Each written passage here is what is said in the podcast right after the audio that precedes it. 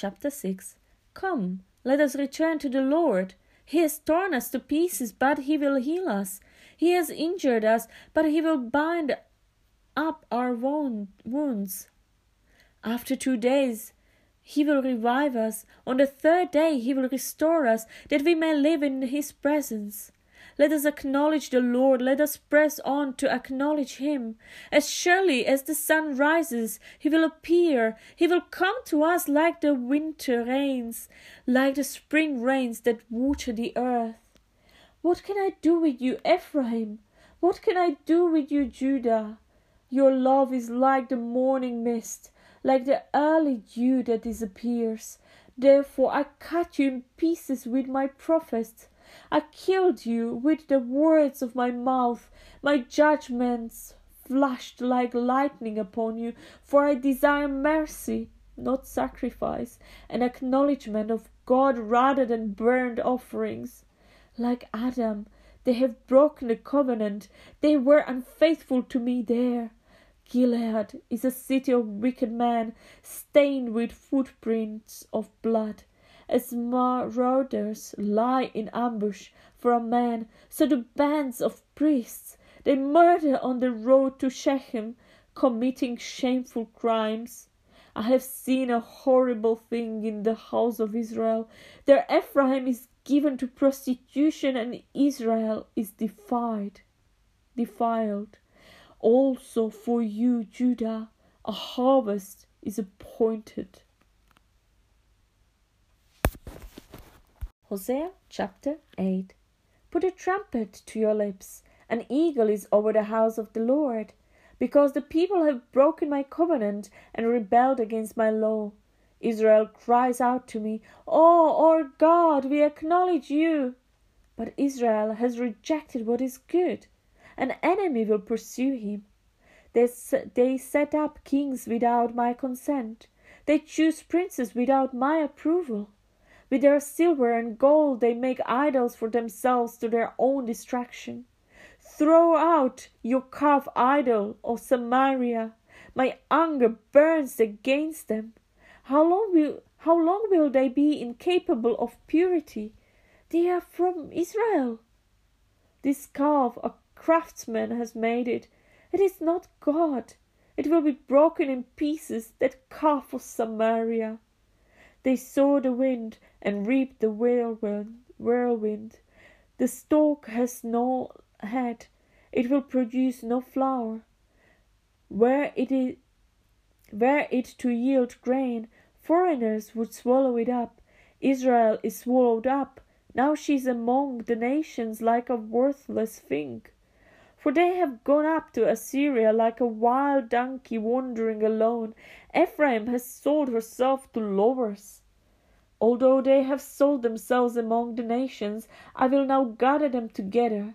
They will, re- they will begin to waste away under the oppression of the mighty king. Though Ephraim built many altars for sin offerings, these have become altars for sinning. I wrote for them the many things of my law, but they regarded them as something alien. They offer sacrifices given to me, and they eat the meat. But the Lord is not pleased with them. Now he will remember their wickedness and punish their sins. They will return to Egypt. Israel has forgotten his Maker and built palaces. Judah has fortified many towns. But I will send fire upon their cities that will consume their fortresses. Hosea chapter 7 Whenever I would restore the fortunes of my people, whenever I would heal Israel, the sins of Ephraim are exposed and the crimes of Samaria are revealed. They practice deceit, thieves break into houses, bandits rob in the streets, but they do not realize that I remember all their evil deeds. Their sins engulf them, they are always before me. They delight the king with their wickedness, the princes with their lies. They are all adulterers, burning like an oven whose fire the baker need not stir. From the kneading of the dough till it rises, On the day of the festival of our king, the princes become inflamed with wine, and he joins hands with the mockers. Their hearts are like an oven. They approach him with intrigue. Their passion smolders all night. In the morning it blazes like a flaming fire. All of them are hot as an oven.